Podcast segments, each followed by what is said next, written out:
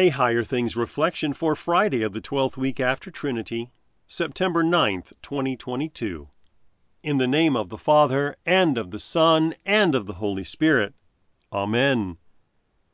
Then Elisha prayed and said, O Lord, please open his eyes that he may see. So the Lord opened the eyes of the young man, and he saw. And behold, the mountain was full of horses and chariots of fire all around Elisha. 2 Kings 6, verse 17. In the name of Jesus. Amen. In Isaiah 6, the prophet is given a vision of heaven's throne room. The six winged seraphim shouted out, Holy, holy, holy is the Lord of hosts. In the great Sanctus of Divine Service Setting 3, we leave host untranslated as Sabaoth. They mean the same thing a heavenly army.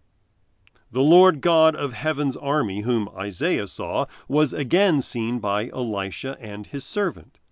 Heaven's army was on full display, even if at first Elisha's servant did not see it. This army of horses and chariots all ablaze was there to save God's people from destruction and deliver them from their enemies. The same Lord God of Sabaoth came to do battle for you. This time it was not hidden, but on full display. Yet, as visible as it was, most do not see it. It looks like a huge loss. Instead of being cloaked in fire with a vast army surrounding him, this time the Lord God is alone, hanging on a cross, dying. Not very victorious to the human eye. When the Holy Spirit opens the eyes of faith, then you see a very different picture. Though your enemies of sin, death, and the devil try to surround you, you have Christ Jesus, the Son of the Lord God, and all of heaven's armies.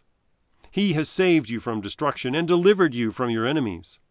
His death is your salvation, and by his resurrection he has won the victory. Satan and his demonic horde have been defeated and are going down kicking and screaming like a toddler throwing a temper tantrum. Your sin is forgiven. Death is no longer a threat. Now, in the presence of these defeated enemies, the Lord prepares a great feast of victory. His body and blood in the holy sacrament as we join with the seraphim and angels and archangels and all the company of heaven to sing, Holy, holy, holy is the Lord God of heaven's army. On the day that Christ welcomes you home to the eternal feast, your enemies will never come to raid you again, for Christ is your victory now and forever. In the name of Jesus, Amen. Sing, my tongue, the glorious battle. Sing the ending of the fray. Now, above the cross, the trophy, sound the loud triumphant lay. Tell how Christ, the world's Redeemer, as a victim, won the day.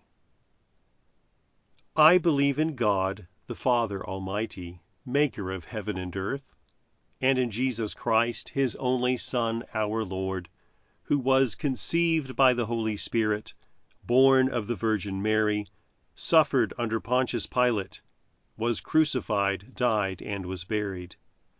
He descended into hell. The third day he rose again from the dead. He ascended into heaven and sits at the right hand of God, the Father Almighty. From thence he will come to judge the living and the dead. I believe in the Holy Spirit, the holy Christian Church, the communion of saints, the forgiveness of sins, the resurrection of the body, and the life everlasting. Amen. Our Father, who art in heaven, hallowed be thy name. Thy kingdom come, thy will be done, on earth as it is in heaven. Give us this day our daily bread, and forgive us our trespasses, as we forgive those who trespass against us.